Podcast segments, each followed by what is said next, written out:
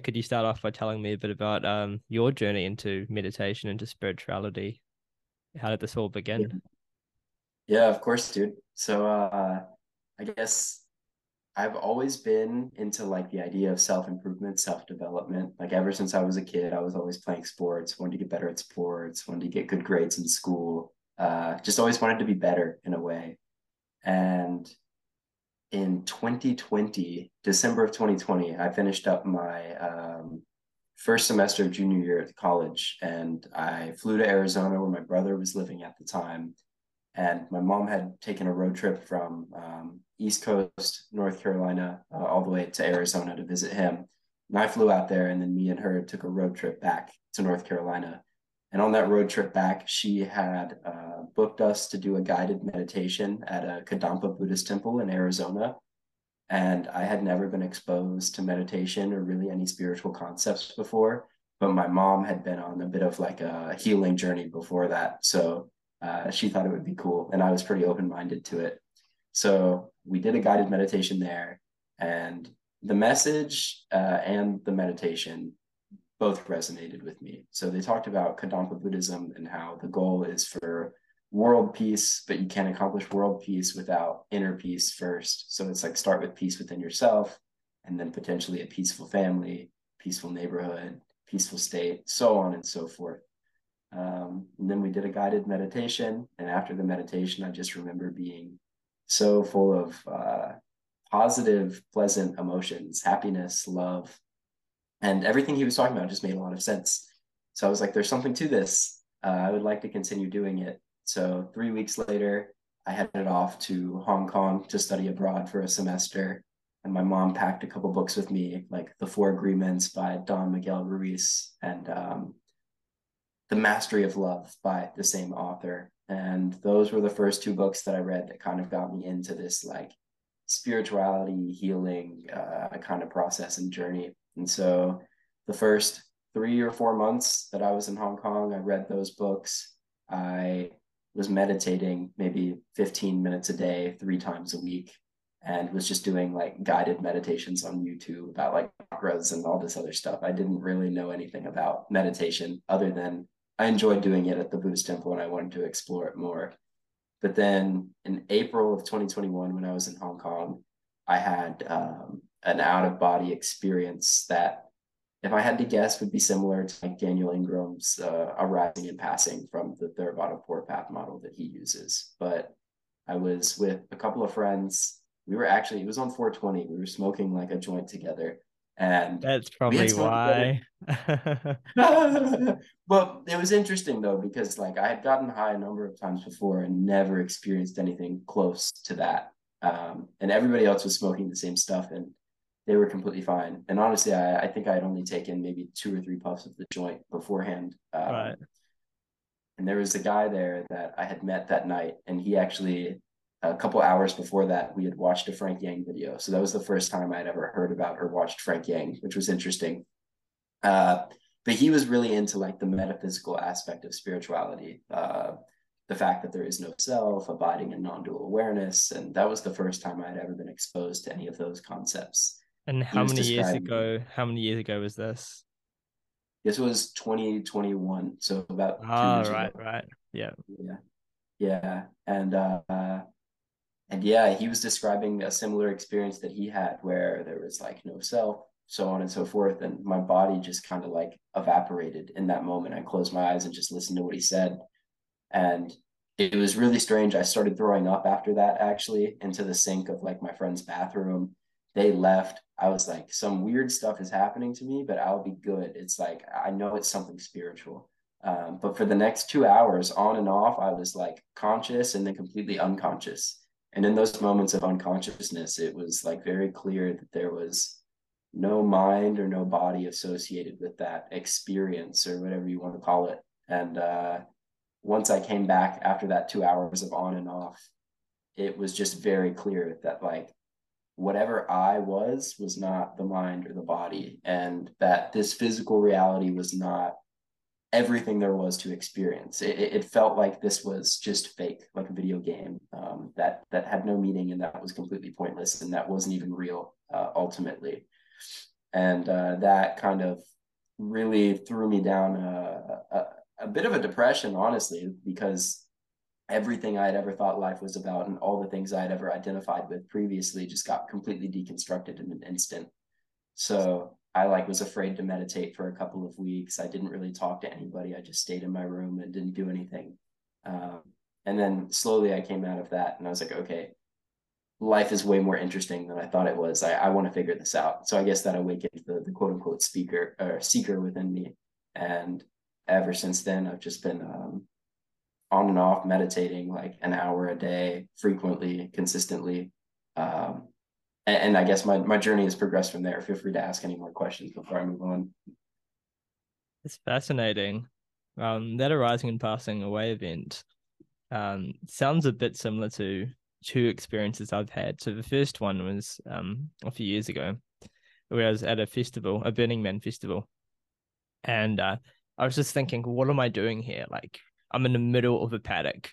There are just like tents and people playing music and people like um, dancing like crazy. And I was looking at this bonfire, massive bonfire, and I was just like, I started to get more and more confused about like what is this what is this thing i'm experiencing um what am i doing here and um those thoughts led to like a sudden shift where it's like boom everything p- kind of popped out and i had this like 360 kind of degree awareness and i had that for a little bit and i kind of lost sense of um myself in the sense i was speaking to a friend and it just felt like um, somebody was speaking, but there was no speaker, and that actually really freaked me out. Like the whole for the next uh few hours, I just laid down like, please stop, please stop, like because I was not prepared for that. Um, right. then I had another experience, um, sometime later, similar type of thing, um, where I was um just eating food and looking at the food and the same kind of thing happened. It just expanded. I had a bit of a, bit of a dark night. Um, but interestingly, uh, that hasn't happened since. Everything's slowly moving towards that um, non-dual type of no self experience. Uh, like right now, I feel um, the a less of a solid sense of self as I speak compared to, for example, a few years ago. Um, and obviously it's hard really hard to compare the experiences. Um but it feels like more gradual and slow now. Um but yeah that was really interesting. You spoke about that arising and passing um event. I don't think what i experienced was the same. Um could you tell me a bit about what um the arising and passing event entails. Um what is it sort of classically defined as if you know or um if you had any sort of um, expanded 360 type awareness or if it was more just um, based on your sense of self that sort of dissolved in those moments?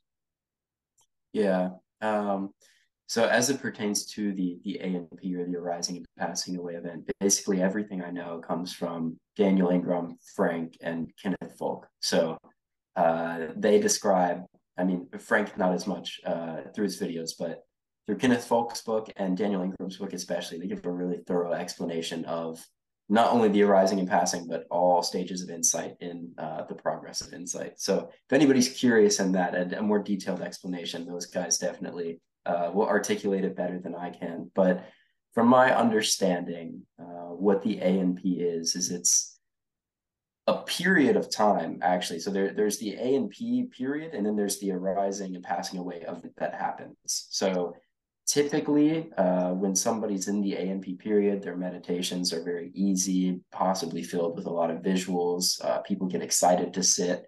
They're very energetic, happy. Uh, it's common for people to like uh, feel a lot of sexual energy and want to have a lot of sex when they're going through this period. Uh, just a very energetic, exciting, happy time in people's lives, uh, from what I understand at least. And leading up to the actual arising and passing event that I described, that's what was going on with me as well in Hong Kong. Like I was reading these books, I was getting exposed to a lot of these spiritual concepts, um, and, and, the world just felt so vibrant and beautiful in a lot of ways.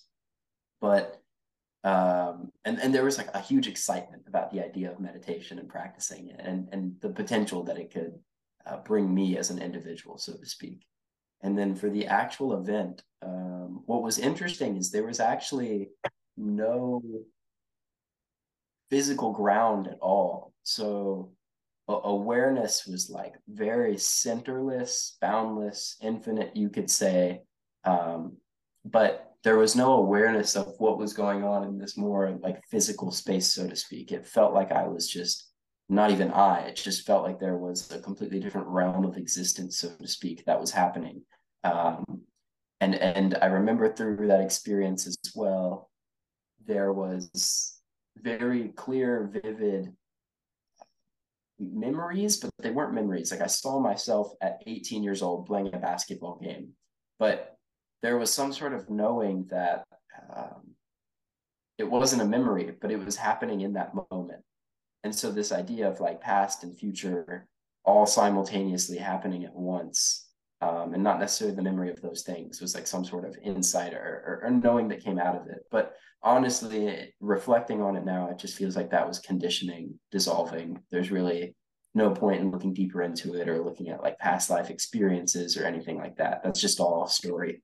Um, but generally, for people, the actual arising and passing event can look very different. Sometimes for people, they don't even notice that it happens. Other times it's very extreme, I guess, like in my case, if that's what it was. But typically for most people, the based off of Kenneth and Daniel's descriptions, it seems to be a very uh, profound event filled with some, a lot of visuals or uh, almost like a psychedelic trip in a lot of ways. Uh, but it, it, awakens this seeker within people. There's a very clear understanding or knowing that there's a lot more to things than they thought there was. Um, and I guess I describe it as almost like a glimpse of truth, so to speak. Um, so, so that would be my explanation of what it is. But uh, like I said, Daniel and Kenneth probably do a better job of explaining that than I would. You spoke of conditionings and how you know that that thing is just conditionings. Even past lives could be just conditionings you know we don't know if you've had a past life or not. Things like that. Um and that's something i, I i've thought about a lot actually. Because the more extreme benetation or non-dual teachers just say you know keep dissolving dissolve dissolve. And everything that kind of arises is just a condition um, but then you might have somebody else. Um, for example, um, a psychic could um, gain some knowledge about certain things, right? If somebody has some sort of psychic potential or siddhis, um, they're able to um, have some intuition or some knowledge about something or somebody or some happening or some time. Now, a lot of these, for example, psychic intuitions and things like that, often they are quite um, accurate. Um, or at least I've I've seen or heard of stories where they've been quite accurate. Um, so you could argue, for example, are those conditionings or are those things that we have access to, but on the path to enlightenment or the path, this particular path, um, it's important to not see those things and view them as conditionings when there might be a truth to that. Um, what are your thoughts on that? Yeah. Um, I mean, even when you deconstruct conditionings at the end of the day, it's like, what is, what even is a conditioning? Uh, there's just what's here in, in many instances. So if there appears to be somebody who can predict things about the future, have accurate statements about things, then that's whatever appears. Uh, I guess I just don't really put too much thought or look too deep into any of those things anymore. It just is what it is, and cool if it happens, cool if it doesn't happen, whatever. Uh, there's just what's here. Yeah, right. But then, so linguist, so you can say it's just what what's here, right? Um, yeah. This leads to another um another um, I guess perspective or um, another thought I had, which is linguistically, if you want to be truly accurate about anything, you can't really be accurate.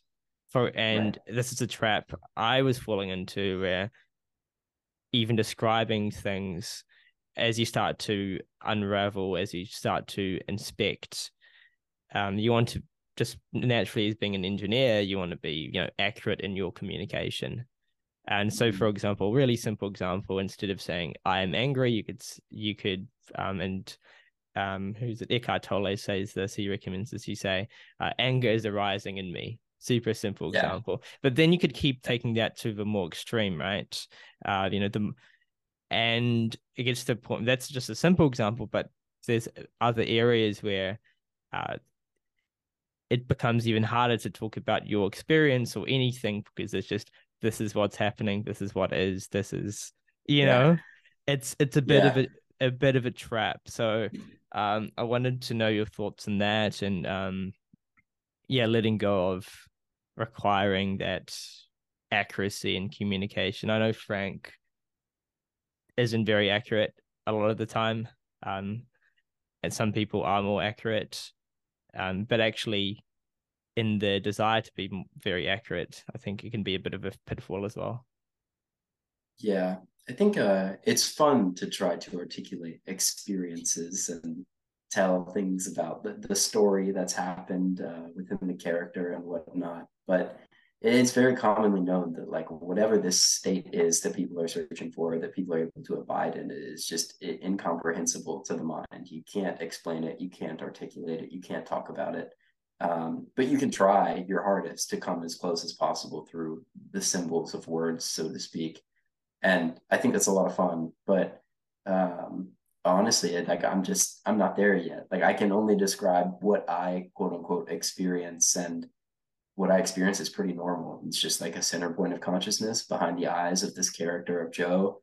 And I've had experiences like that arising in passing that make me understand or allow me to understand that um, awareness doesn't always present itself in the way that it is right now, so to speak. It can present itself in a number of ways or well, whatever you want to call it. But I do think at some point in time, uh, it can be beneficial to use certain words, certain analogies, be as specific as possible when talking to certain people that are on this path. But a lot of times it can also interfere with your ability to communicate regularly with people who don't really care about spirituality. So for a long time, I was really caught up in the way in which I was speaking because the words that I use impact my mind and the way that my consciousness is developing and all of this stuff that doesn't really matter.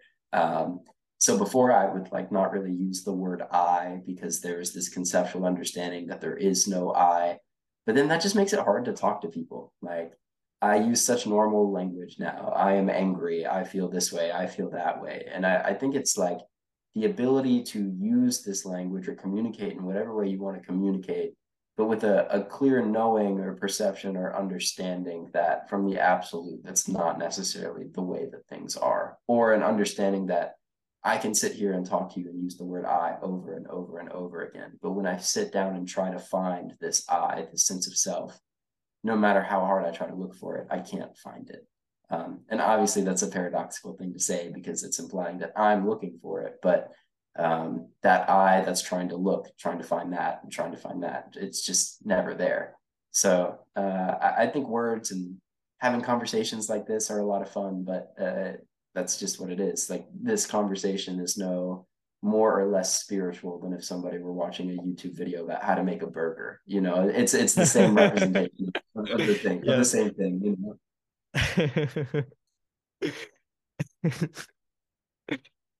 and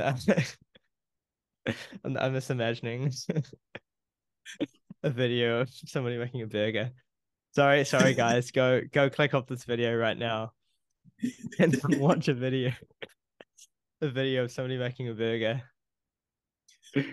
Um, I uh, yeah, I totally agree of the the language thing. It's it's a it's a it's a um a bit of a trapping, right? To think um that you have to try to change your language when the the key is to see through the illusion of the language in the first place because you're never going to be able to be perfect about it.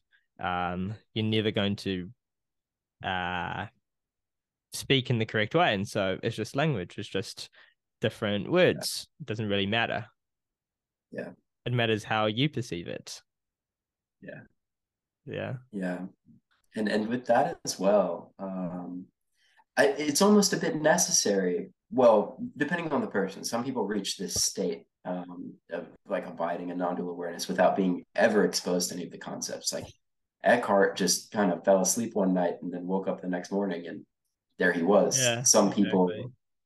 some people are never exposed to these things. So by any means the concepts are not necessary for for some people, but in my own journey and I think in a lot of people's journeys um, it's nice to dive in and fully uh, exhaust that part of the character that like oh, I'm going to read this book and read another book and read another book and understand this map and, and go through it this way. Um, and really explore that side of things if that's uh, what somebody's curious about. And through exploring it and almost getting so attached to the concepts and so identified with intellectualization, the more that you read and the more that that uh, part of your ego grows, uh, it, it, makes it then very obvious that that's all it is. It's just a derivative of ego, and that these words are simply words no different than any other words, and, and it makes it easier to pierce through. So, for for me, I guess like I was seeking really hard. I read Daniel Ingram's book cover to cover, and I read many books before that, but after reading Daniel's book, I was like, okay, this is all I think I'll ever need to know about this, aside from maybe technique specific thing, because I think reading about techniques is a little bit different. But um, in terms of knowledge about the path and enlightenment, I mean, Daniel's so thorough in the way that he writes his book uh, that it's hard to find a more, mm, I guess, dense description of all of these things. But I read it and then I was so attached to all of those concepts but then once I deconstructed them, or like while I'm still in the process of deconstructing a lot of those concepts, it's like there's no more concepts to dissolve after that. That's as far as you can go into this realm of like spirituality and awakening. That's about as thick as it goes, is reading MCTB cover to cover in a lot of ways. So exhausting that can be good because once you've exhausted it, you're done with it and you can move on to dissolving other parts of the character, so to speak. Right, right. That's pretty interesting. What are your thoughts on chakras, chakra meditation? Is that something you've had experience with, shadow work, uh, letting go, anything like that? Or have you been primarily focused on um, the non dual um, teachings? Uh, yeah, it's interesting. So when I started meditating, I would do some like chakra oriented meditations or, or, or things of that nature and I didn't really think anything of them. I used to think like very literally they they were these like energy centers in our body that are associated with colors and all of these other things. And maybe there's some validity to that. I don't know. What I make of it now um, is that I guess if you think of like the typical Kundalini awakening, uh, when I had that ANP experience and other times when I've been meditating, I do feel some sort of energy moving up from like the base of my spine all the way up into my head. So there and and when I had that ANP as well, I felt like everything was projecting out of this area right here, like um, that eye area, yeah. Yeah, like there's this like physical space right here, and then the third eye opens, and it's like a whole different reality comes up, uh, about it that like transcends this one almost. And then when that experience ended, it felt like everything that was not here physically like collapsed back into right here. So I think that um, you know, if so many people acknowledge the existence of these chakras, there's some sort of relevance to energy that flows through the body in a particular way and how you can feel it and how that manifests differently. But again, it it's something that is very easy to attach yourself to and get like super nitty gritty yeah. about. You think that you're like activating all these like special things in your body and whatnot. But yeah, I'm, I'm sure it's like with anything else, it's not that they're completely ridiculous and awful and terrible, but also not that they mean absolutely nothing, uh, or or that they are absolutely everything. It's probably somewhere in the middle mm. it. So, and yeah. I think it's just so dependent on like what people get into in their journey with things. Like if somebody gets into it and they feel a lot of energy there, then they're they're actually feeling within the body, which is probably the most challenging thing for a lot of people to do to get ahead and start really feeling what's going on within the body, so to speak um, and whatever method that somebody can use or that somebody feels drawn to in order to really start feeling and perceiving bodily sensations is probably good. But eventually, I guess it all has to be deconstructed. Yeah, for sure. Yeah, I've I've gone back and forth on the whole um doing chakra meditations. Um, so I used to do quite a bit, and then I got into more just vipassana, body scanning, actually a fair bit of vipassana, um, and a lot of like sight based type of things. And I did notice that my visuals were improving. So it was like, as Frank uh, likes to describe, going from like 480p to 720 to 1080. So like actually, yeah. I was like, wow, like everything's like, like looking like so crazy. Looks like really um like I'm tripping or something, right? Um, yeah. But then I noticed that, um, and this is a, and I don't know because I'm not an expert here, but um, my thought is that a lot of these techniques that people recommend are more higher chakra techniques, focusing on awareness, focusing on visual expansion, things like that. So they really open up this area, um, even the crown as well, your connection. But it can make you feel quite ungrounded if you don't have a good foundation. If hmm. Root, for example, if you still have a lot of fear there, if you if you still have, for example, self esteem issues or things like that in your lower chakras, and so right. um, I think it can start to make people feel like they're floating around, uh, and I've had that happen to me, but then you don't feel that grounding to reality or just that grounding in your body or even those energy centers uh, below don't feel as uh, strong. You don't feel um, stable and then you don't have that desire to for example uh, do that much do anything really because you you're just like floating up here uh, and yeah. so i guess a concern of mine i have is um, for for people if if they're going too far down just one particular technique or one particular thing that's really opening up that um, visual space is that it might lead them um, to be quite ungrounded uh, yeah what are your thoughts on that? Yeah I think frank has a really good take on this. Like if you lean too far into form or formlessness or form and emptiness either one of those sides of the duality then it's going to cause some sort of suffering.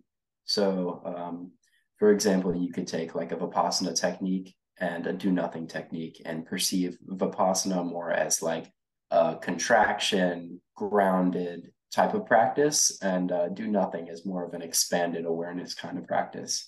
And some people may naturally be drawn towards do nothing initially, and um, they could take that technique all the way to the end, just like you could take Vipassana all the way to the end.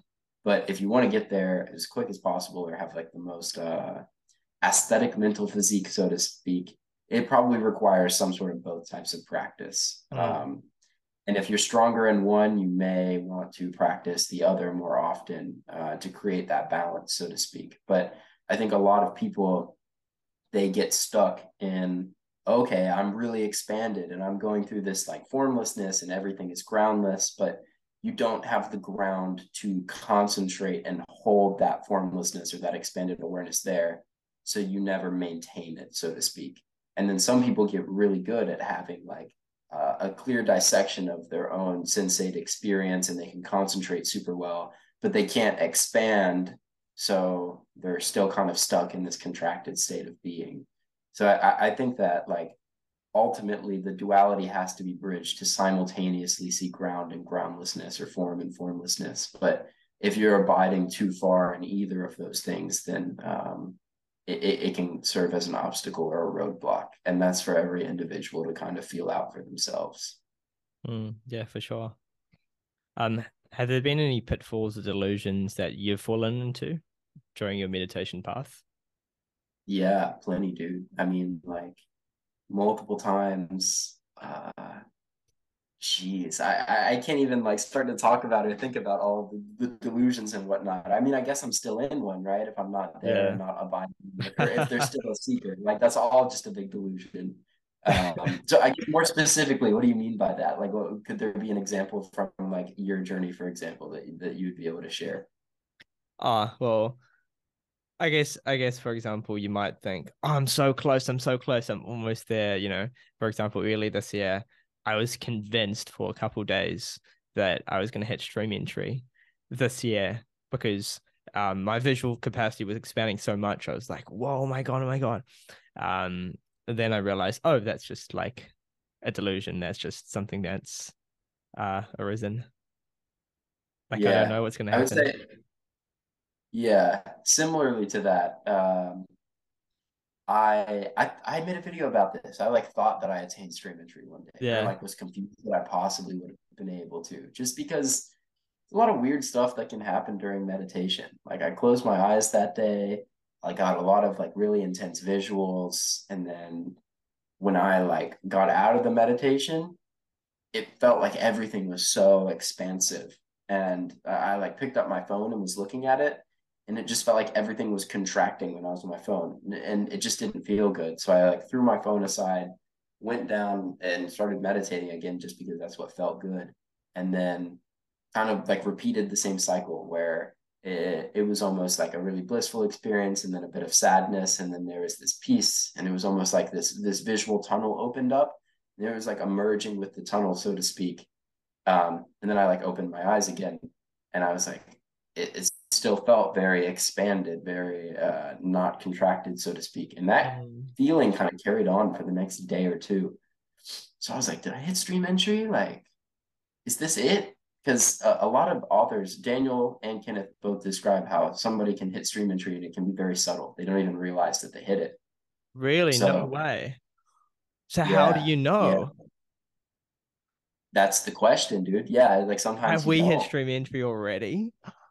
Who knows? Like that's so the, the first time I ever talked to Frank, he was actually telling me that um that A and P experience I described could have actually been a stream entry experience, but he said he stopped diagnosing people. But I would say that um, Daniel's framework for if you're in stream entry or not is quite strict, and it's like uh, the main factor or determinant determinant uh, as to whether somebody's hit it or not is if they can cycle through all the insight stages at will. So like uh, I think that's technically insight stage 17, uh, which is like revisiting each of the insight stages. So if through your meditation you can sit down and cycle through all the insight stages over and over and over again, and then repeat a cessation, then that's what Daniel would say. Like you've entered the stream for sure. Okay. Um, What's but an insight again- stage? Okay, so are you familiar with like Mahasi Sayadaw's progressive insight? No, I've actually tried to keep away from all the intellectual Mm. intellectual intellectualizations like as much as possible. I've just pretty much watched um um S- simply always awake. Uh, You might know that Okay. YouTube channel. Um Yeah, and. Frank and yeah, just like for f- just seeing what I need in the moment. Yeah.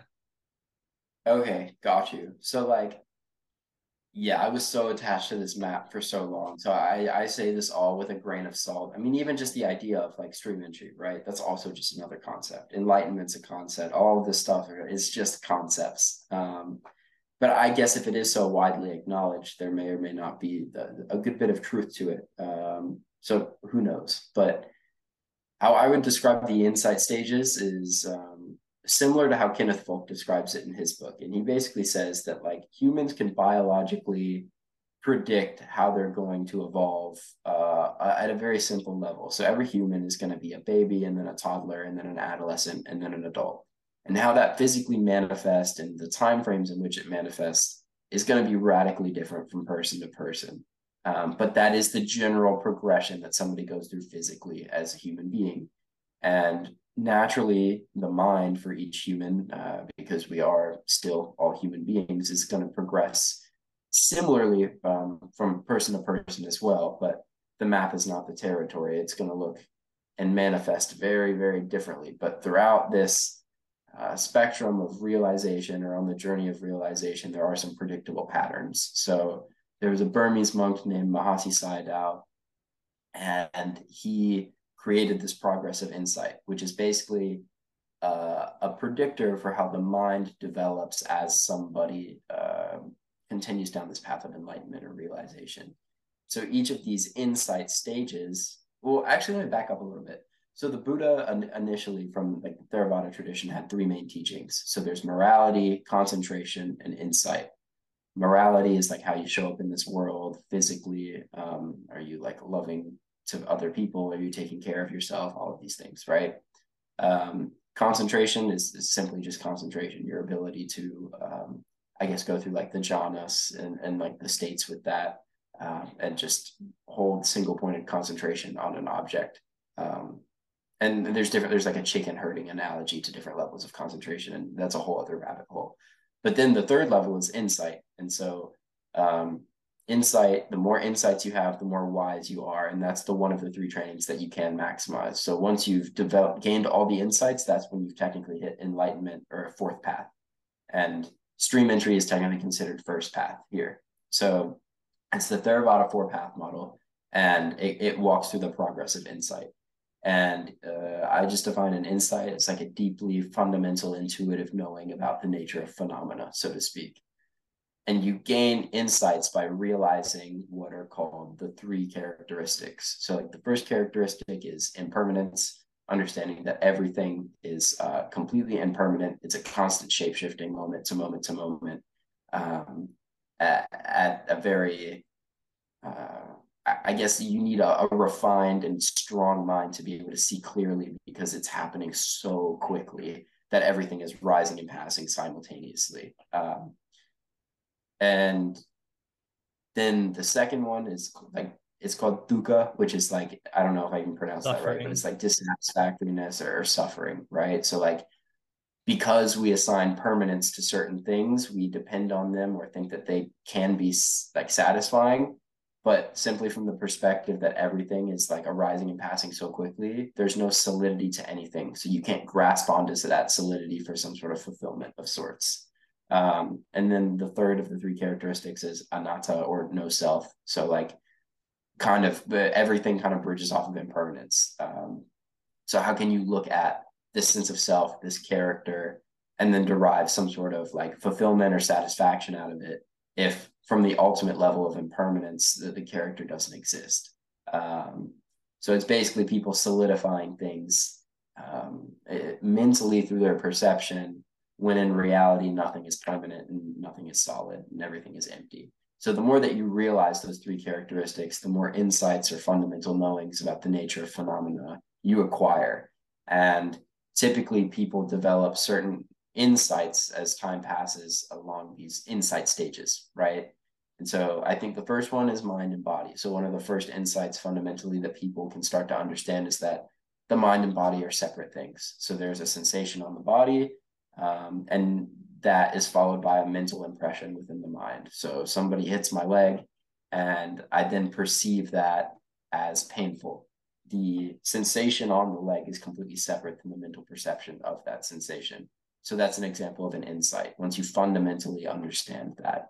Um, and so you go through each of these insight stages. Um, for example, the dark night, the dukkha I think it's called, are like insight stages six through 10, I want to say. So the fourth one is the, uh, the arising and passing, fifth one is called dissolution, and then six through 10 are like the dark night insight stages, so to speak. Um, and yeah, as you progress and realize these different insights as time passes, you eventually get to um, insight stage 16, which is a cessation um, or fruition and that's when you hit stream entry uh, is on that 16th insight stage. And so when you do that that's called hitting first path which is the same thing as stream entry. And then the insight stages start over again. So it's almost as if like you have the cessation your field of awareness starts to expand you get that 360 vision or whatever you want to call it. And then it's like now you're restarting but from the perspective of somebody that identifies as more than just the character and so you just go through that process four different times. And then once you hit fourth path, that's seen as like full enlightenment or arhatship or whatever you want to call it. Right. Um, and so when again, you have that. Okay, sorry. I was just going to say, like, the map is not the territory. It's yeah. so easy to get so stuck in all of this, um, especially pre stream entry. Like, post stream entry, apparently the practice just kind of happens on itself. Like, you're in the stream. So, Kenneth Folk basically says like he recommends a structured, regimented meditation routine until you hit that stream entry and then kind of see where you go from there. But I can't emphasize enough how attached conceptually people get to the maps and to experiences and to the idea of progress and all of these things. So it's nice to be aware of, but um, it can serve as a real hindrance to a lot of people along this path. And I think that was actually one of the pitfalls that I ran into as well. For sure. Eh? It's really interesting to me that you've got all these Buddhist traditions and you've got so many of them, and many of them are quite dogmatic. But the path of meditation is about being the ultimate skeptic and removing elements and questioning and things like that. And so uh, it, it's just a bit strange to me that you have um, these particular schools um, that could be quite dogmatic and they are um, their students and what they're teaching is towards enlightenment when um, you know to actually or surely if you were there you would see it in a different very different way to how it's been taught. Yeah. Yeah. It's yeah, quite strange it is really interesting. It's like a, it's like everybody has their own things that they have to work through or conditionings that they have to see through, so to speak. So a lot of people assume that like if you're raised as a Buddhist monk or you're within like one of those schools, so to speak, that if if you are a monk, you're going to be enlightened no matter what. All of them are just super woke. They're super abiding, like super realized, abiding Yeah. non-dual at all times. But um, that that dogma that you talk about can really serve as an obstacle for people who are raised within those schools and that's all that they know uh, so it, it just seems like everybody has their own obstacles For to sure, deal with eh? and at the end of the day like everything has to be dropped even the concepts spirituality is like the programming to release all other programmings but it's still a programming Yeah, that's so true. Eh? Yeah, it's pretty crazy. Like, you know, if you're meditating 10 hours a day or so many hours a day, you would think you'd be able to make like ridiculously fast progress. But I suppose, you know, their conditionings or the, the way they see it or their attachment um still hinders their progress, maybe even more than living a regular life. I don't know. Yeah. Yeah. And I mean, Frank, like I, I truly see him as like a, a fully realized person. And he says he still sits every day just out of habit. But like, I've had conversations with him and he's like, like he, uh, or he, he posted something on Instagram at some point in time. He was like, this process was just me failing at everything. Like ultimately he failed at spirituality. He failed as a meditator. He failed at like bodybuilding he failed all at all of these things over and over and over again just to realize that like there's really nothing to fail but also nothing to succeed at. Um, so in a way like people can really get attached to this idea of becoming a better meditator. Um, as time passes i will become better at this. I, I will i will uh, realize certain things and uh, yeah, gain a skill set, become a stronger meditator, so to speak. And while there is some like relative truth to that, at the same time, it, it's less about getting somewhere in the future and like sinking deeper into what's here right now. Um, so yeah. Mm. Do you know why Frank still sits? I'm curious. Why does he still do meditation? Um, when I would have thought meditation would be constantly happening for him anyway. Yeah, he says there's no distinction between like sitting and not sitting for him. It's just like it happens. Like he says he's he, like the way he describes his direct experience at least is that he's in no control. Like it's just a happening and the character just meditates every morning like out of habit. I guess he just instilled the habit so deeply that it's just a part of his AI now or his conditioning or the character of Frank so to speak. Um Right. but yeah, he says he wakes up and he he meditates. He probably does like 30 minutes of do nothing every morning. But he he sees like he also very explicitly states that like there's no distinction between when he's meditating and when he's not meditating. So like just from like the relative perspective, like uh, and how we define meditation and sitting and whatnot, that's what Frank does. But there's really no difference. Yeah. I guess he's just enjoying sitting there and enjoying the sensations. That would be pretty Yeah. pleasurable. Yeah. Yeah. I had another question, but I totally forgot it. Yeah, it's gone. Okay. Um, do you know who Joe Dispenza is or David R. Hawkins? Are you familiar with their work? Mm-mm. Okay, so uh Dr. Joe Dispenza um Oh, I know Joe Dispenza on the, actually. on the healing side of things. Yeah, I read one of his books, Becoming Supernatural or Superhuman, or yeah, he's got a few books like that. He's got a lot of books actually, but but uh, most of them are very similar, and he just changes the stories, very story driven, but a lot of it could be helpful for people that are going through disease, um, cancer, um, different illnesses, things like that, different conditions, and that's attracts most of his audience. And so he focuses on those um, healing type of meditations, energy center meditations, visualization meditations. Um, David R. Hawkins, um, he wrote the book Letting Go. You might have heard of it, um, as well as books about um, another one was called Healing and Recovery, focused on healing using the Letting Go method. And so, for example, if there's a story in um, in Healing and Recovery, recovery where or was it in letting go? I'm not sure. Where David R. Hawkins stopped um, using glasses because he managed to heal his eyesight. Um, other people managed to heal different different diseases, different cancers, things like that. Yeah.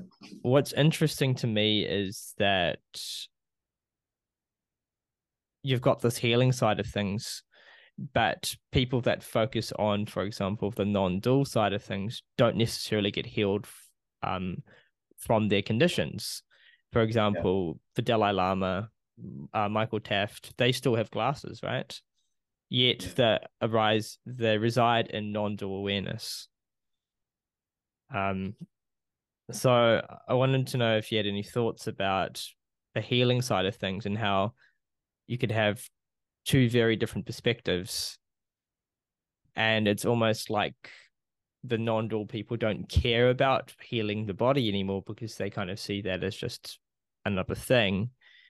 Um but they could heal if they want to. They're just choosing not to. Um yeah.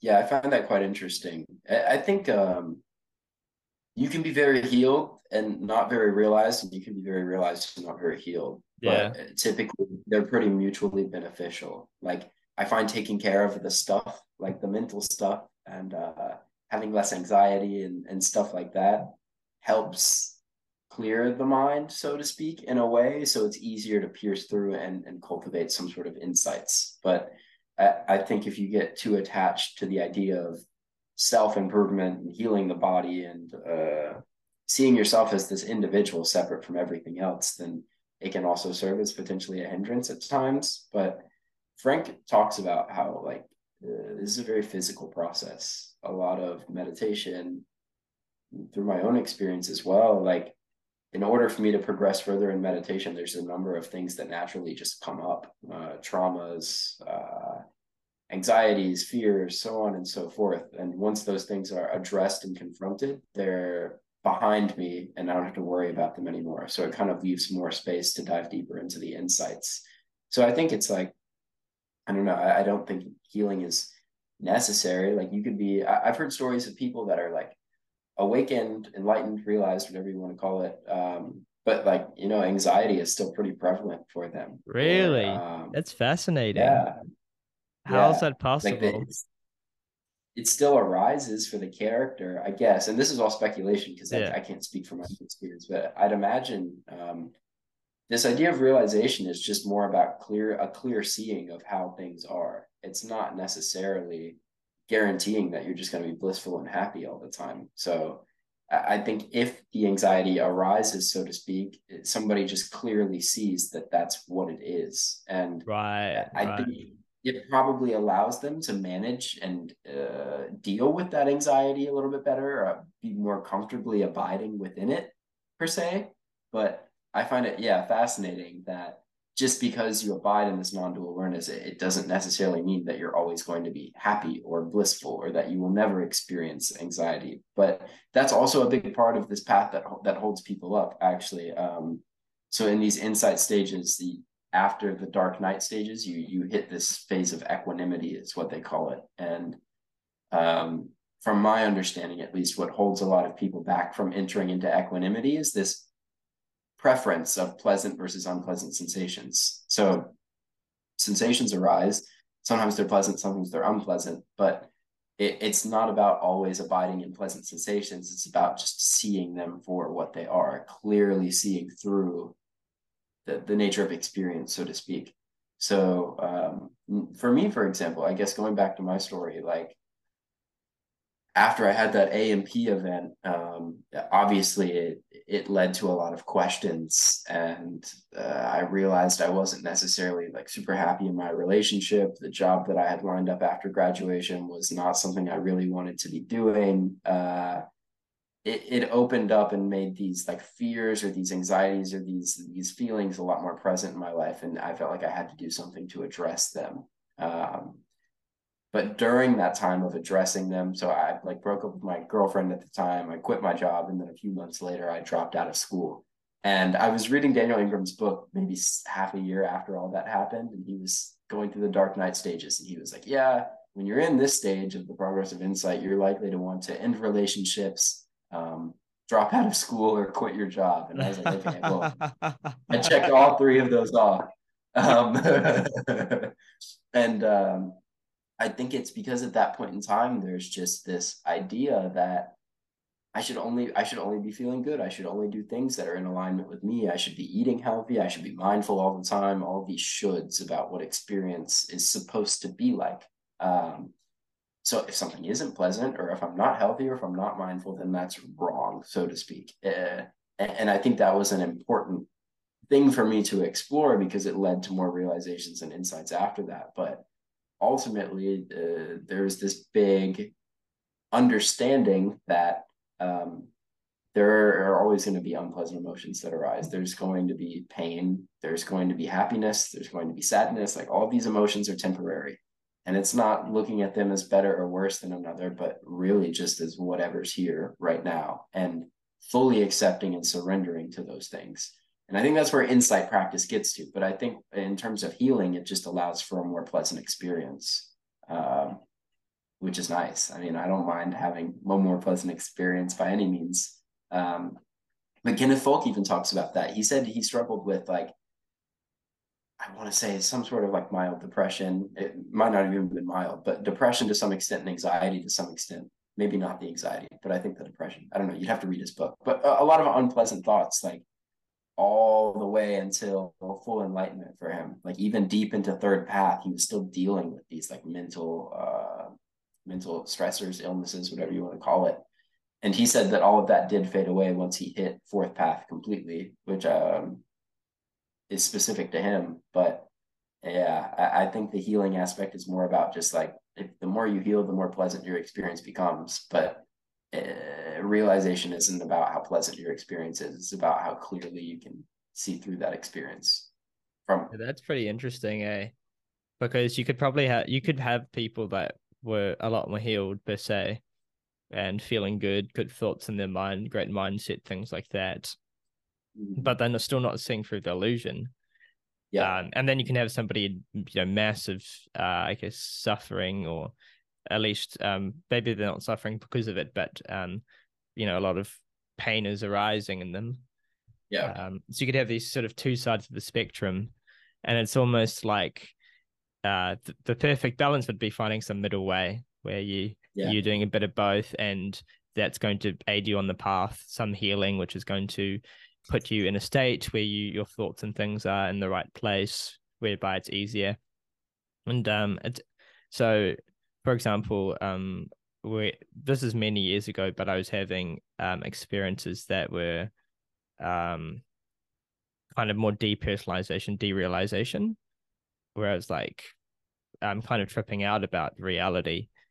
And yeah. I was looking into it, and the recommendation was actually to focus on heart based meditation practices, sort of metta, loving kindness, things like that.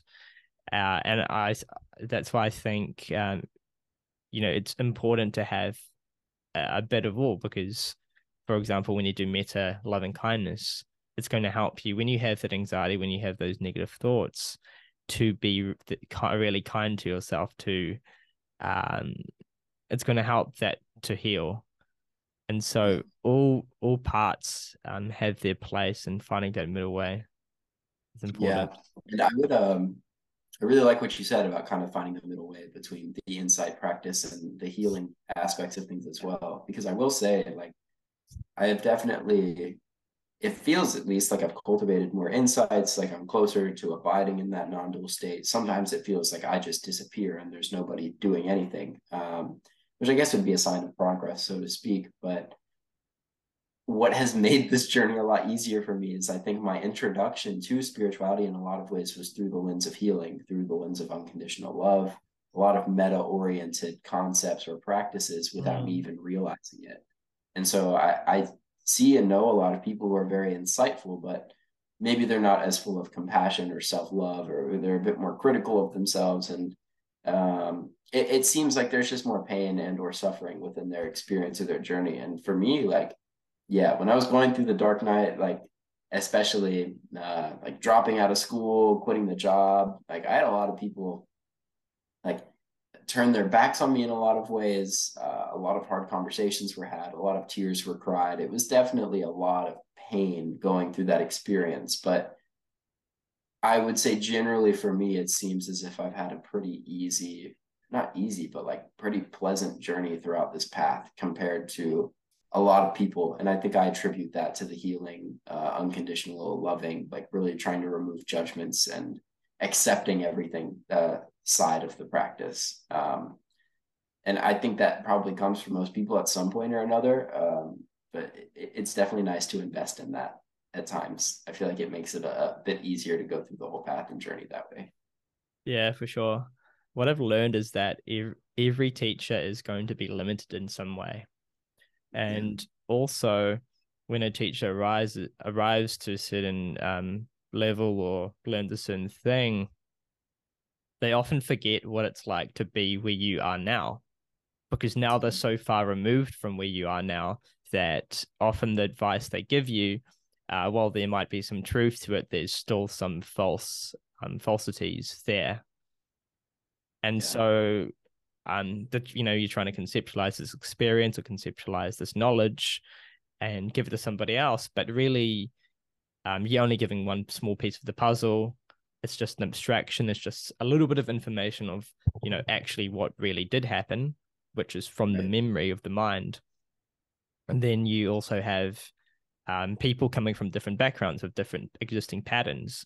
And so uh, what you might need to work on um, for example, you might have need to work on something uh, in particular a lot more because you know that's where your weakness lies but they might not have had that weakness and so because they've never worked on that particular issue or particular thing um, they don't you know realize um, that other people might need that thing and yeah. so uh, yeah i guess my recommendation for anyone listening is to try to learn from as many, um, not as many, but as many as you need to, uh, sources, and everyone's going to have a different perspective.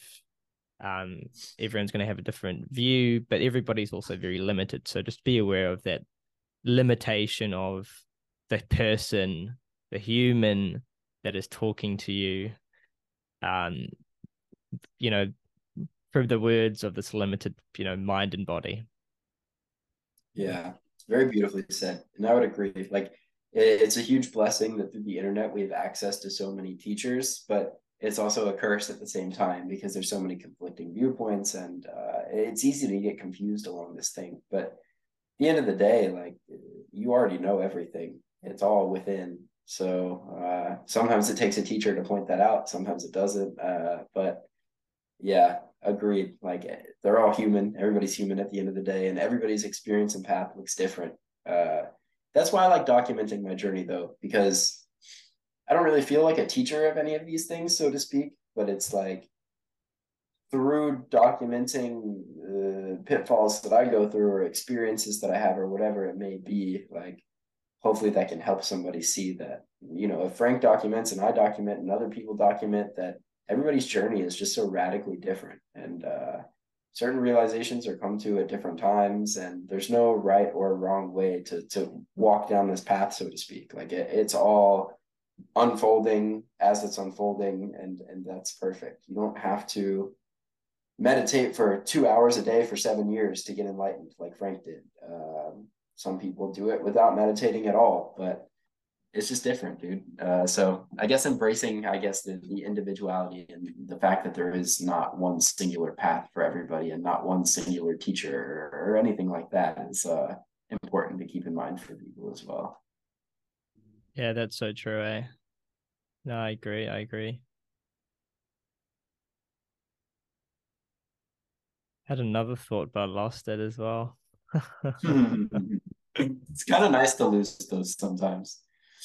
I don't know. I don't know. Sometimes it's really annoying. Yeah, um, agree. Oh, yeah. Base when so you record these videos, um, and I love your videos by the way. Oh, I remembered. So it was about ex- it was about experience, right? We can only really talk about our experiences, and I think that's the most important thing to talk about because we can't really give advice to people. And it's not really useful when you get advice from people either, most of the time. But when you learn from, when you hear an experience, you're like, oh, that's what it was like for them. And so you can learn from that perspective, from their perspective, but it's being presented in a way that's different. It's being presented in a way that's uh, not as direct or um, personal and it also means you can learn what parts you you like what parts you don't like and you see them as oh that's their experience rather than this is a truth this is an authority figure this is something yeah. that's coming from more of an ego place. Yeah. Yeah. Yeah. This idea of like deconstructing your idols. Like Frank was this like god in my mind for the longest time. He was until I heard him on your podcast and a few other guys' podcasts, and I'm like, this guy has no clue what he's talking about. yeah, yeah. he's just he's just another fucking guy, dude. No different than me or you or anybody yeah. else. Yeah, yeah, for sure. Um, and he's he's just fun to talk to. I just like now when I approach these things and talk to people about this stuff, it's just like I just happen to be interested in awakening and non-dual awareness and all of that. But again, like I said earlier, that's no different than being interested in tacos or how to cook. Like I just like talking about it with people, and it really doesn't hold any meaning. Uh, and, and, I think it's important for people to know that it doesn't really hold any meaning. It's it's just another topic like anything else. Yeah, when you guys talked about that, that really opened my mind up, eh?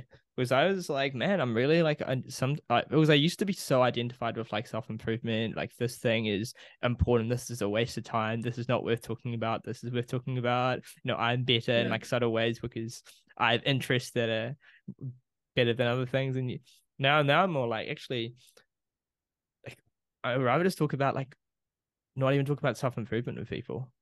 Like, yeah, or like anything like that. Like if it's if it's interesting, yeah, I'm happy to talk about it. But uh, like off, often it it's just better not to talk about it. It's just talk about anything, you know. Yeah, it's like so fascinating. Yeah. For the longest time, there was like this idea that certain thoughts were better than other thoughts. So it's like I was trying to reprogram my thought processes in the mind to think about awakening and contemplating, like doing self inquiry and all that stuff. Um, and, and, of course, like, yeah, there's a relevance to practice. Like all these people who talk about non-dual awareness, they've meditated, they've done self-inquiry, they've done these things. But just because the people have done that, or I mean, I've done a, a, a fair bit of it myself, that doesn't mean that thoughts about self-inquiry are any better or worse than thoughts about like oh i need to take a shit you know like it's the same thing ultimately uh, they're just thoughts that arise and it's the content that somebody ascribes to them that the, the more I guess somebody becomes identified in the content and the story behind it, the more dangerous it becomes. But for the longest time, I was like judging my thoughts almost like, oh, these are the wrong thoughts to be having. An enlightened person wouldn't think these things. An enlightened person wouldn't do these things, so to speak. Um, and I, I, think removing the judge and removing the preference over that is is a yeah. very important step. Especially after recent years, because now we don't have as many like idols, like Buddhist idol figures that you know we sit and watch and hear them speak um you know it's more like just random people on the internet and you're like how the hell did that happen? Yeah. Yeah. Yeah. Yeah. Speak, although it's, I think uh, um, there's a caveat I would add there with um, so while yes, there is no better thought, no worse thought, um, it's all all fine. It doesn't mean that some thoughts might not be more useful in certain situations for certain outcomes in the in this physical world. Um, yes, because I yeah. think that's a caveat. Like, there's a lot of caveats people get into where they're like, "Oh, everything's fine. I don't have to do anything. Everything's like perfect." Blah blah blah. But it you yeah. kind of lose sense of being practical in this physical world because you've actually yes. tricked yourself with a particular mindset, which is also an illusion. That mindset's making you uh, be lazy, to put it simply, or to not live your yeah. best life, or um, it's just really trapping you. So I think that's another trap that can come as well. Um, yeah. Yeah.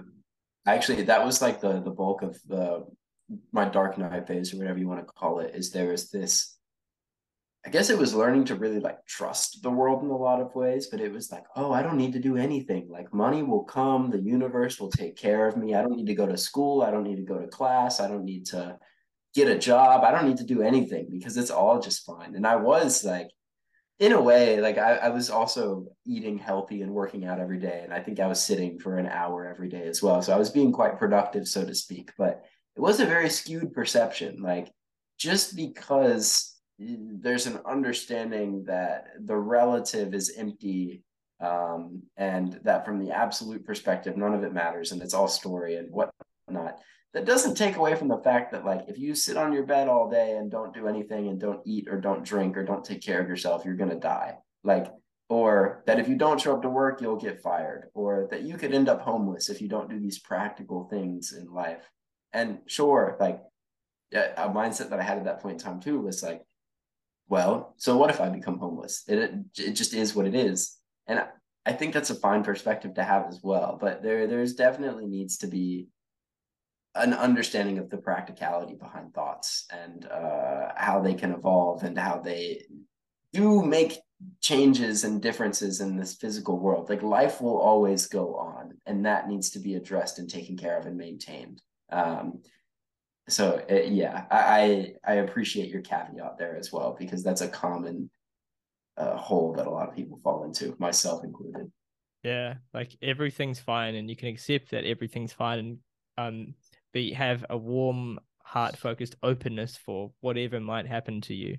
But at the same time, there are still things you're going to prefer and things you won't prefer, right? You'll have food that you prefer to eat and food that you don't prefer to eat, things that you want to do yeah. in life, things you don't want to do in life. And you can still do those things. so yeah, I think that's yeah. imp- imp- important to to realize because we can get so focused on oh well the internal world is all that matters now and the external world is just this illusion so um I'm going to disregard everything. Yeah, but I, I love how you put that. Yeah, like like resistance to resistance is still resistance ultimately. Like if there's a desire that arises to look at it and be like, oh shit, I'm desiring something that's bad. Like that just incites a desire not to desire anything, which is still a desire. So it's like accept whatever arises. Like if you want to eat some junk food, eat some junk food. If you don't want to meditate that day, don't meditate that day. Like just be aware of how it affects the character and experience. Yeah. And as as long as there's just like this mindful eye towards what's happening right now as frequently as possible, I feel like that just carries the way for most people. Yeah, it's like about eradicating suffering. But at the same time, you still you still are a human being operating in this mind and body you still have flaws. Uh, Shinzen Young gave a really cool story actually. After he became enlightened, he still had procrastination problems, and he actually had to go to regular therapy to help him solve this, including other behavioral problems. When I heard this, I was like, "No way! Like an enlightened dude is going to regular therapy." But yeah. no, it, it happens. There's another story where he was teaching people and there were a few things that he wasn't doing quite right. I don't know if it was moralistically or in his teaching method or something. But um, he gave the story where, you know, there's a few things he wasn't doing right. And he actually had to have two to three um like high level Dharma teachers um, actually pull them aside and say, have a one-on-one chat with them and say, hey, what you're doing here isn't isn't quite right. You need to change yeah. your approach. You need to be treating people in a different way. Yeah. And so he he had to people, learn people, dude. And people, yeah. right? People, you know. Yeah. Just because he's this enlightened master doesn't mean we ha- we can put we have to put him on a pedestal. Actually, putting him on that pedestal, I'm I'm guessing in the past there's been many enlightened people that have um you know you hear about these abuse stories from these gurus i don't know if they're awake or not perhaps some of them are perhaps some of them aren't yeah. um but you know you hear all these stories right but a lot of it's that cultish vibe and that can happen right even with an awake teacher that can happen yeah yeah. And I think that's actually really important to note because I think there's this huge conception around this idea of awakening or enlightenment that once it hits, you just become this perfect person and everything's yeah. amazing and lovely and life's just so easy. And, and it's like, like you're still a person and like, not, like nothing changes in the perspective that, um, it's always been this way. You hear non-dual teachers talk about like that, uh, talk about that. Like there's never been an ego so all the shit that's been happening previously is going to continue to happen. Like your character might change. Like Frank talks about how he's quite different now than he was pre-enlightenment and all those things, but like there's still a, a, sameness to it, I guess, because it's always been this way. So all, all, these things about life and morality, I think that's why it's really nice that like the Theravada tradition talks about the three different trainings. So like Daniel Ingram describes morality as the first and last training because it's like you can be fully awakened and not have a lot of morality. It just typically helps along the process to have more morality because your mind is more clear of those, uh, I guess, intrusive thoughts, so to speak, or identification with the stories of stuff. But he mentions that you can't maximize morality. Like it's commonly accepted, you can never have too much concentration or too much morality. So in that sense, like people will always be people, no matter how realized they are or unrealized they are. You can always work on your morality um, and, and that's that's very important to distinguish it. Yeah, for sure. Um, a bit of a more personal question: How have your friendships changed after um the spiritual um, path or meditation path? Because for me, I actually lost a number of um friends that were spiritual as well, following different spiritual paths, but mm-hmm. also had a lot of darkness, a lot of personal darkness, resulted yeah. in conflicts and codependence and things like that. Um, yeah. And then I've had friends that were very business orientated, and as I went in the meditation path, it's like he just became naturally more uh, repulsed or pushed away. Um, no fault to either of us. It just kind of happened. And then I met up with him like a month or two ago, um, after about half a year. And um, it was interesting because I was talking to him he used to be really into like letting go and meditation and things like that. And he told me, I just don't believe in any of this anymore. I don't believe yeah. believed in all of it. He was like really cut off to it. And he was telling me, you know, this is the best I've ever felt. I feel the most free in my life. But when I looked at him, he seemed the most anxious that I've ever seen him. Um, ah, interesting. So there was an, another sort of, um, I guess, experience that I had had a few more experiences where um because I was back in New Zealand and I met some other friends and they seemed um yeah, very very trapped, a lot of suffering, things like that. And I don't know if they had that before or now I'm just really aware of it because I'm so focused yeah. on suffering, but I can really see a lot of suffering in people now. And yeah. um yeah. Me as well. I, I think the Dark Night, especially for me, that period of time, whatever you want to call it, like that filled me with so much compassion for people because through suffering so deeply myself, I just started seeing it so clearly and all other people, and that's never left. Um, and uh, I guess to answer your question more directly, my friendships that I have in my life right now, and all the relationships, especially with family, like they're the best they've ever been.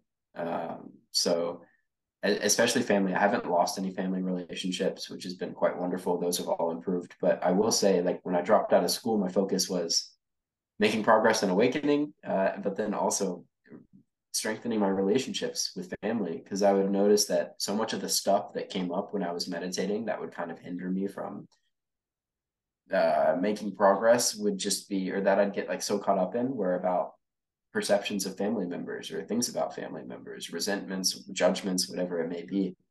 So I made a really big effort to um, be more accepting of myself, but also be like unconditionally loving and more accepting to all of my family members as well. So a lot of work has been put into strengthen those relationships. But yeah, a lot of people like, dude, a lot of people just think I'm a crazy guy now. Like a lot of judgment towards me. Don't talk to me anymore. I've lost a number of friendships Really? with people. No yeah, way. but I, I yeah, but it's like How, have you lost it because you speak about non-duality to them, or have they just found your YouTube channel and it's because of that? Or yeah, where's it coming from? Um, Just curious. I think there was a lot of interesting looking posts during that uh, dark night time that I had on like my Instagram and that I was putting on my story and all these other things. And I mean, naturally, like I'm pretty open about whatever.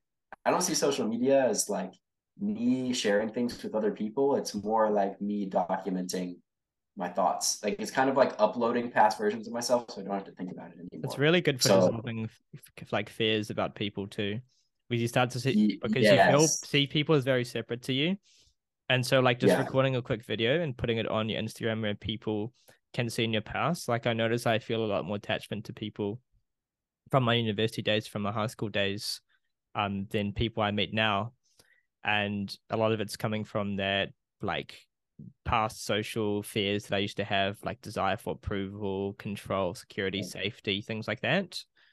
Mm. Um, and so actually posting it um can be like actually quite really helpful. Yeah, it's really freeing. Like posting so often on social media, and especially about more abstract, not socially accepted things, has made me realize that nobody gives a shit. Like, and that's really nice and freeing to think that, like, I don't know. I used to think people thought about me way more than they probably do.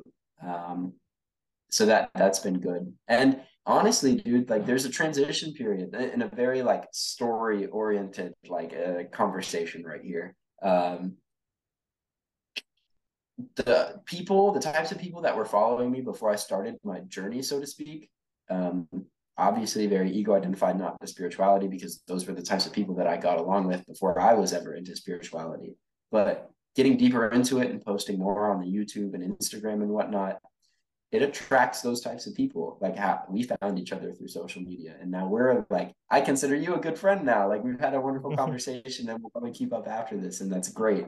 Um, so the longer that I, I guess, operate from that space of like, not even talking about spirituality and non-duality, but just being an unconditionally loving person, it attracts other people that are like that or striving to be somebody who's unconditionally loving. Uh, and so I meet a lot of cool people now. So I guess the, the worst part of it's over because when I started talking about all that stuff, nobody that followed me was interested or into it at all. And now it's like I get new followers every day on different social media platforms, and it's because of this stuff that I talk about. So uh, there's like a relatability and an understanding in a lot of ways, and uh, to, to these people. But I guess back to to your initial question again, yeah, like I I also realized that when people turn their backs on me or, or showed any judgment, it's just a projection of something internal, and that it had nothing to do with me. So because of that, I, I don't have any beef with anybody. Like I can truly say that um like I, I hold the space of love for everybody, dude. Like every human, every being, every like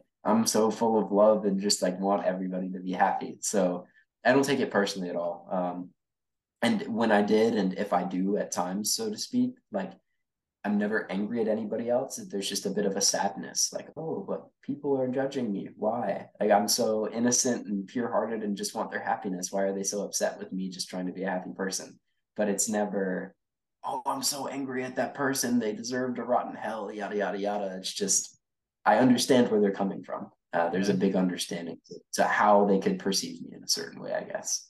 Yeah, for sure. Like when that judgment comes up, and um, yeah, to add to that, you can recognize that it's not your issue, right? But at the Yeah. same time, another thing to add there is you can let go of resisting their judgment. Allow the judgment. Because we really resist Yeah. the judgment. We're like, no, I don't want to be judged. Yeah. I don't, I don't Yeah. want to be attacked. And that's adding all this resistance. But something to inspect um, is if you feel like they're judging me and it's really painful. Uh, and it can Mhm. be really painful for a lot of us. Um, is to allow that pain, allow that judgment, and let go of trying to resist um, that judgment onto you. Yeah, I would say Trust a big judgment. pitfall. Yeah, a, a big pitfall that I fell into actually very related to this is after that ANP experience up until I'd say probably the, the next seven or so months after that, before I actually made the decision to break up with my ex girlfriend and uh, quit my job and whatnot, is that I had kind of gone past all of this ideas of like personal problems and feelings and whatnot. It was all in the head. It was just like, oh, well, everything's here and it's perfect. So I'm just gonna abide in this ignorant, like uh bliss blissfulness that that I'm in and just completely disregard any of these like sadness or anxieties or whatever because it's perfect. It's right here. This world is lovely. Like I, I understand that. Um, and it wasn't until I started reading The Power of Now where he started talking about exercises of like feel the body, feel all the emotions within it. And that's when a lot of stuff started coming up. Um, so to your point, like a lot of that judgment that I received at that point in time in my life was very crippling. Like it was excruciatingly painful. I was crying very often. I was um I, I stayed positive throughout the whole time. Like there was no part of me that was like uh I don't know. It was interesting. I was very accepting towards myself and all the feelings that I was feeling. I was not harsh on me at any point in time, but that doesn't take away from the fact that it was very painful and there was a lot of sadness and uh, confusion and hopelessness and being lost. Like, I want to emphasize that I very much so felt all of those emotions very deeply, but that was necessary in order to progress in a lot of ways. Um, so don't don't think you're further ahead than you are and don't think that like oh well i know that because they're projecting that it has nothing to do with me. Of course you can Yeah. know that but that doesn't take away from the fact that it still hurts sometimes that you can still take it personally For sure. and that's not wrong at all. Like and and it gives like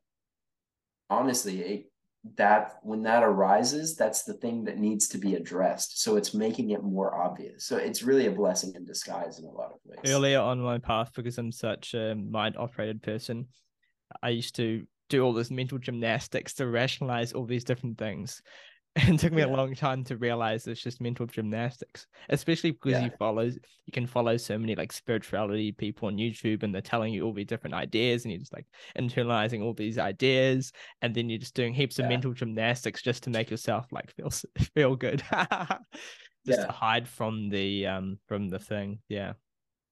Yeah, precisely. Well said. I, I would say too that um very active mind for me. Like I didn't realize that until I started talking to more people and they're especially within like more spiritual circles and whatnot. They're like, your mind is so active. And it is, it's true. Like, yeah, and that's fine. Like uh, I whoa, whoa, this is an interesting statement to make, but it, in a way, I kind of enjoy it because it gives me the ability to like really uh, think through and articulate these things to people, like spirituality or ego transcendence or, or not. Like it, just the fact that I can sit down, have a conversation with somebody, and really clearly articulate, like, this is what you're feeling. Potentially try this because when I was feeling a similar way, this is what helped me. This is the technique that I used, yada, yada, yada. And people tell me that I make a very like positive impact by the way that I explain things. And I think if I wasn't so mentally active that I wouldn't be able to articulate things as well. Uh, so again, I'm saying this with an understanding that like an identification with the mind and like the character and all of these things can be detrimental, but that doesn't change the fact that the mind has been very active my whole life. Uh, and I, I guess understanding that now it's not as active as it used to be for sure. Um, but it, it, why not embrace it if that's a part of experience right? Uh, yeah. rather than trying to run away from it or, or, resist it or be be so agitated by the fact that the mind is so active. It's like yeah, i just see it as an opportunity that's like oh if my mind's more active that allows me to direct attention towards it and investigate the nature of it more often. Yeah, i'm very similar to you in that regard eh? my mind's very active. Um one thing that I've been working on recently um, it's probably one of the things I need to work on the most. Actually, is my throat chakra because it's very blocked. Mm-hmm. So I have me too, bro. No way! I thought your throat chakra is amazing, dude. That's crazy, bro. Like, okay, so my mind can't keep, my throat can't keep up with my mind. Like, I have thoughts, and I can, I really struggle to put them into words. Like, I really struggle. Like, I have something I want to say, and I'm like, how do I say it? That's one mm. of the mm. reasons I do podcasts now um, is because I want to talk to people more and have these conversations and and improve this area. I guess that's why you make videos too. But for yeah. me, for example, there can be times where it feels like if I tap into this energy, if I focus my awareness over here, it kind of feels like there's like a hand or like pressure or like choking here. And it feels like Dude, it's really yeah. blocked and it feels like it's hard to speak and communicate. Dude, that's so hilarious. So uh, I, I, guess um, for context, in my relationship that I was in, it was very hard for me to articulate how I felt because there was a pattern that every time that it happened, um, it would only end up worse for the relationship. So, like, oh, I feel like I should be able to have friends that are girls. So let me express this because I think that's reasonable. If I'm not like I'm, I'm not attracted to them, it's just nice to have friends, you know. And so then I would say something like that, and maybe the response was something along the lines of like, oh, so you just want to hang around other girls because I'm not enough for you, or something like that, right? And so it's like with multiple different examples that was happening. So I just repressed like all of my feelings about things because I was just under the assumption that it would make things worse. Obviously, not a recommended communication style in any way, shape, or form, but um, I noticed something was pretty intense when I was going through that dark night period and as I was meditating, I always noticed some sort of blockage, like right in my throat, like you said, as if there was a hand grabbing it.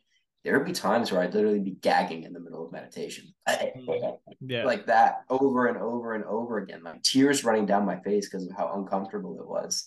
Um, but it, it's been, yeah, very big focus of mine ever since I was aware of that, and I guess the implications that the relationship had on me. That I want to communicate much better it, it was less about the inability to communicate it, but having a fear as to how it would be received by other people. So if I'm alone by myself or talking in a space that I feel comfortable in, I can articulate very well, speak as freely as I'd like.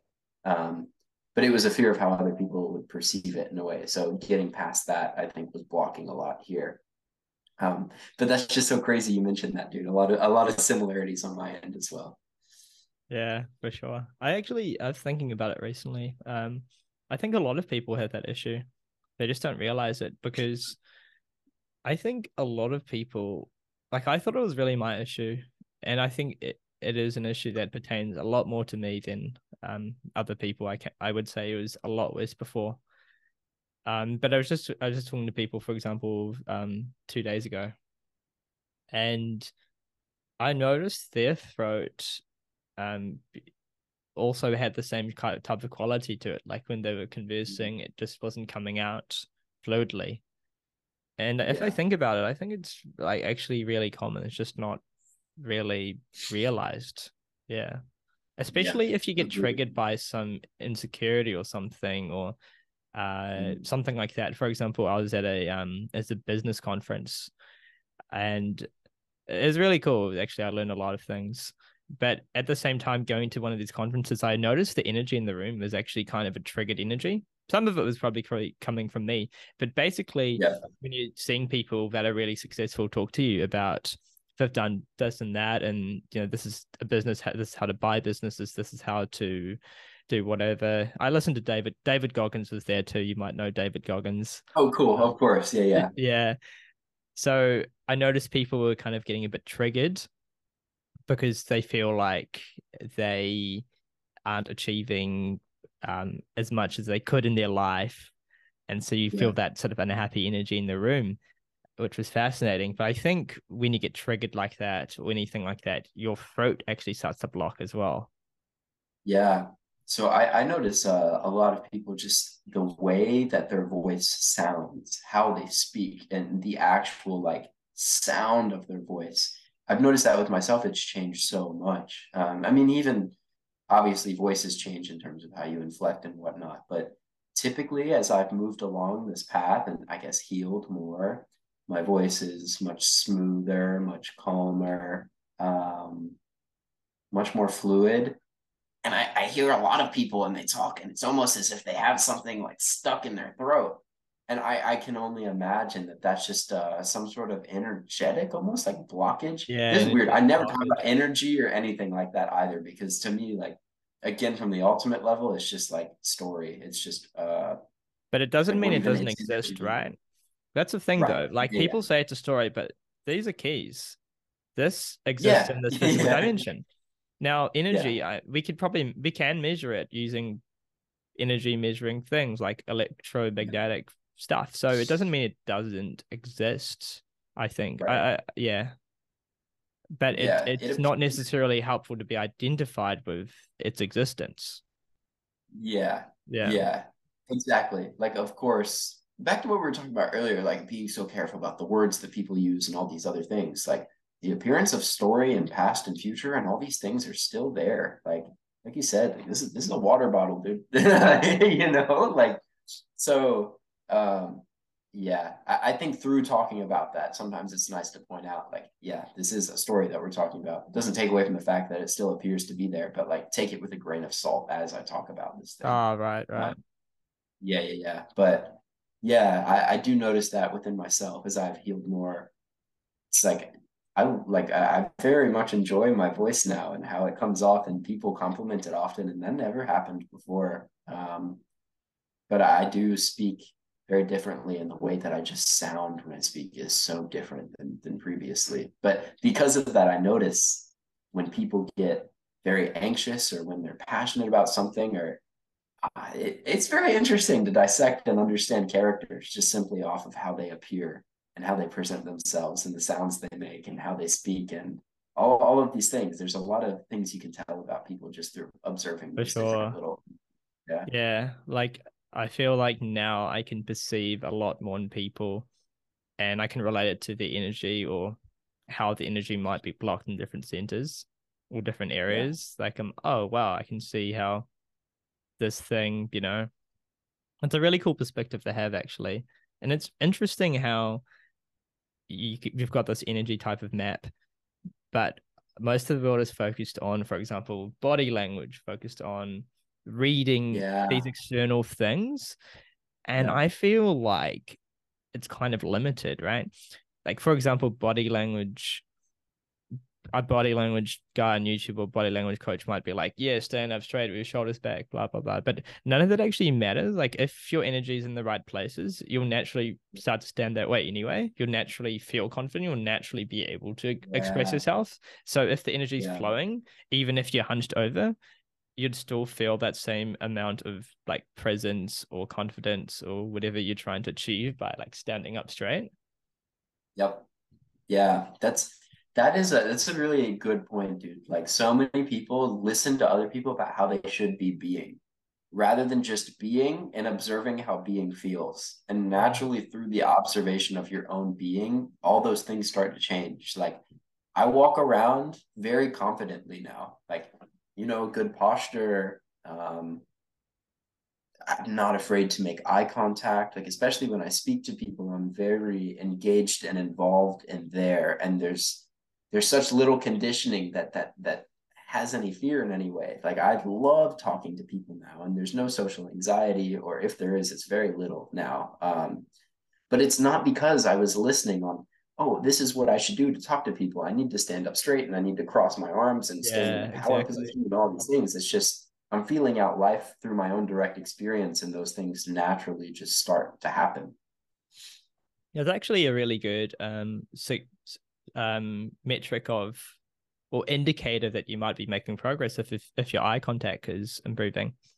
Because when you Mm, feel fearful in the body, you don't want to make eye contact with people. And notice that if you go through a dark period and then you start walking around the street, because I, I walk a lot in the street and I look at people and um your eye contact is going to be very different. And so actually you can see fear in other people based on their eye contact as well on the street or wherever you are in a social situation. And so I would say from the third eye sort of area, um, increasing your awareness is a metric of progress from a Yeah. um from a solar plexus chakra self-esteem point of view and a root chakra grounded point of view, eye contact yeah. is a really good metric of progress. From a That's... from a communication standpoint, are the thoughts in your mind arising? Are they kinder? Are they more honest? And then are you more mm. honest in you're speaking to other people? That's a more throat based indicator of progress. Now let's look at heart. Heart would be kindness to yourself, kindness to other people, love for beings. Uh, that would be a cool indicator of uh, progress. Yeah. I don't really know about sacral. I guess creativity and stuff like that. Like if you're creative. Yeah, that's interesting. Yeah. Yeah. I, as you say those things, I've never really gotten into chakras or anything like that, but I have noticed like since before I got on this path to now, like my creativity is so much better. I'm much more grounded. Uh, similarly, being on a college campus, it's lovely because I walk through the campus multiple times a day, and there's just so many people to look at, so many people that I cross, and I love making eye contact with people. Uh, sometimes I don't. Like sometimes I'm very focused on, okay, there's nobody, nothing else here. I'm just gonna stare at the sidewalk and like do some. Uh, it just feels like some sort of practice of uh, of sorts, but people are so afraid to make eye contact. They are. Um, they're so awkward about it, or if they do make it, it's like a quick glimpse and then they take it away afterwards. Like very infrequently do I hold eye contact with somebody, or even like I'm very smiley and I like just sharing a smile. So if we make eye contact, let's share a presence of warmth and love or whatever. They make them feel seen, but not in a creepy way, just in like a loving way. Um, and people very infrequently do I make eye contact with somebody and we both smile at each other. Um, and I just find that very interesting. But yeah, like to, to what you said, my, I'm much more creative, much more grounded. I speak more openly. I make more eye contact. I'm more confident. And while these are things that all have to do with the physical character and the physical body, I think they naturally manifest as a result of progress in terms of yeah. seeing things as they are. Because there's less fear there. There's just what's here and that's beautiful there's a there's a lot more love and passion held for everything within this space like a, uh, an insight recently has been like the only reason that things in this world exist to me are because there's a a center here that opens all of that up so the only reason you exist to me is because i'm here projecting that existence onto reality so everything is coming from me in a way. Um, so why not accept all of it? Like it, it's all kind of like my creation in, in a sense, but not being so tied to like the owner of that creation, but just this idea that like experience only presents itself because there's this uh, centerless, but also the, the centerless center that's here, like projecting all of it there. Mm. So why not accept all of it because it's coming from me? Anything I don't accept from it is a part of me that I'm not accepting in a way. Yeah. I love the thing you talked about before with looking at people smiling. That's all about connecting with people. We have all these opportunities in our lives to connect with people. And just walking on the street and if you're feeling good in your body and you can look at them, you can send out energy out from your heart, from your eyes, from your, from, yeah. you know, however, is um, beautiful. In fact, so you can, you know, how you can feel other people's energies, right? Like in a in a room, you might feel the energy. Um, it was it wasn't until recently that I realized that the throat is another form of energy, it's directing out energy, but in audible sounds and verbal communication. And so, if somebody right. might not feel your physical energy, it's still a beautiful thing to give your oral energy, your throat energy.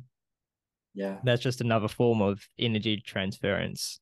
Same as your eyes might have that joy in them. And if you look at somebody else and there's that transference of energy, whether it's they can feel that or whether it's just your smile that they can see visibly if they're not so yeah. sensitive to the energy or the presence um yeah yeah along uh, similar lines um i've noticed like especially meeting new people now. So like people that I've known before that I did know before, it's a bit more challenging for them, I guess, to see me where I'm at because they have this narrative or this perception of the story of me for like who I previously was, Mm. so on and so forth. So I think a lot of people um, that I ended up uh, I'm not as close with now as I used to be that turned their back on me. I was like kind of a mean guy when I was in high school in a lot of ways. And I think them seeing such a radical shift in terms of like, oh, he's actually like only says kind things and doesn't really rag on anybody anymore.